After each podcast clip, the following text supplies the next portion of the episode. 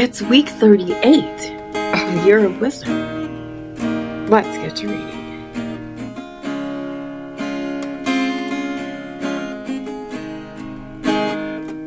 Day 266. Job 32. So these three men stopped answering Job because he was righteous in his own eyes. This kindled the anger of Elihu, son of Barachel the Buzite, of the family of Ram. He burned with anger against Job for justifying himself rather than God, and he burned with anger against Job's three friends because they had failed to refute Job, and yet had condemned him. Now Elihu had waited to speak to Job because the others were older than he. But when he saw that the three men had no further reply, his anger was kindled. So Elihu, son of Barachel, the Buzite, declared, I am young in years, while you are old. That is why I was timid and afraid to tell you what I know. I thought that age should speak and many years should teach wisdom. But there is a spirit in a man the breath of the Almighty that gives him understanding. It is not only the old who are wise or the elderly who understand justice. Therefore, I say, listen to me. I too will declare what I know. Indeed, I waited while you spoke. I listened to your reasoning. As you searched for words, I paid full attention.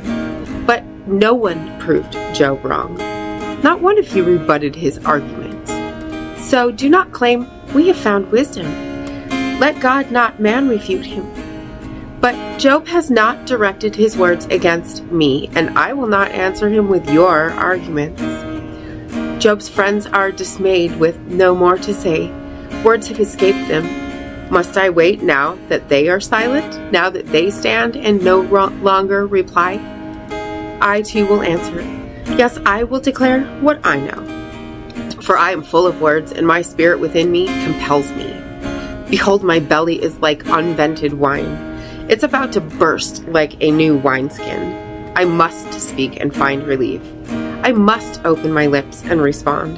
I will be partial to no one, nor will I flatter any man. For I do not know how to flatter, or my Maker would remove me in an instant.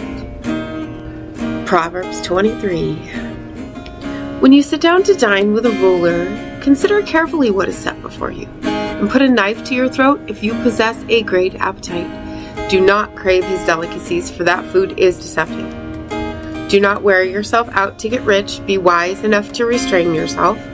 When you glance at wealth, it disappears, for it makes wings for itself and flies like an eagle to the sky. Do not eat the bread of a stingy man, and do not crave his delicacies, for he is keeping track, inwardly counting the cost. Eat and drink, he says to you, but his heart is not with you. You will vomit up what little you have eaten and waste your pleasant words. Do not speak to a fool, for he will despise the wisdom of your words. Do not move an ancient boundary stone or encroach on the fields of the fatherless, for their Redeemer is strong. He will take up their case against you. Apply your heart to instruction and your ears to words of knowledge. Do not withhold discipline from a child. Although you strike him with a rod, he will not die. Strike him with a rod, and you will deliver his soul from Sheol. My son, if your heart is wise, my own heart will indeed rejoice. My inmost being will rejoice when your lips speak what is right. Do not let your heart envy sinners, but always continue in the fear of the Lord. For surely there is a future, and your hope will not be cut off. Listen, my son, and be wise, and guide your heart on the right course. Do not join those who drink too much wine or gorge themselves on meat. For the drunkard and the glutton will come to poverty, and drowsiness will clothe them in rags. Listen to your father who gave you life, and do not despise your mother when she's old. Invest in truth and never sell it, in wisdom and instruction and understanding. The father of a righteous man will greatly rejoice, and he who fathers a wise son will delight in him. May your father and mother be glad, and may she who gave you birth rejoice. My son, give me your heart, and let your eyes delight in my ways. For a prostitute is a deep pit, and, and an adulteress is a narrow well. Like a robber, she lies in wait and multiplies the faithless among men. Who has woe? Who has sorrow? Who has contentions? Who has complaints? Who has needless wounds? Who has bloodshot eyes? Those who linger over wine, who go to taste mixed drinks. Do not gaze at wine while it's red, when it sparkles in the cup and goes down smoothly.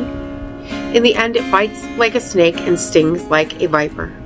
Your eyes will see strange things, and your mind will utter perversities.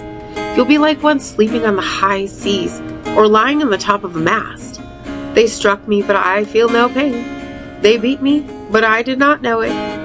When can I wake up to search for another drink? And as always, thank you so much for being here today. If you haven't already, hit that subscribe button right there, and I will see you tomorrow.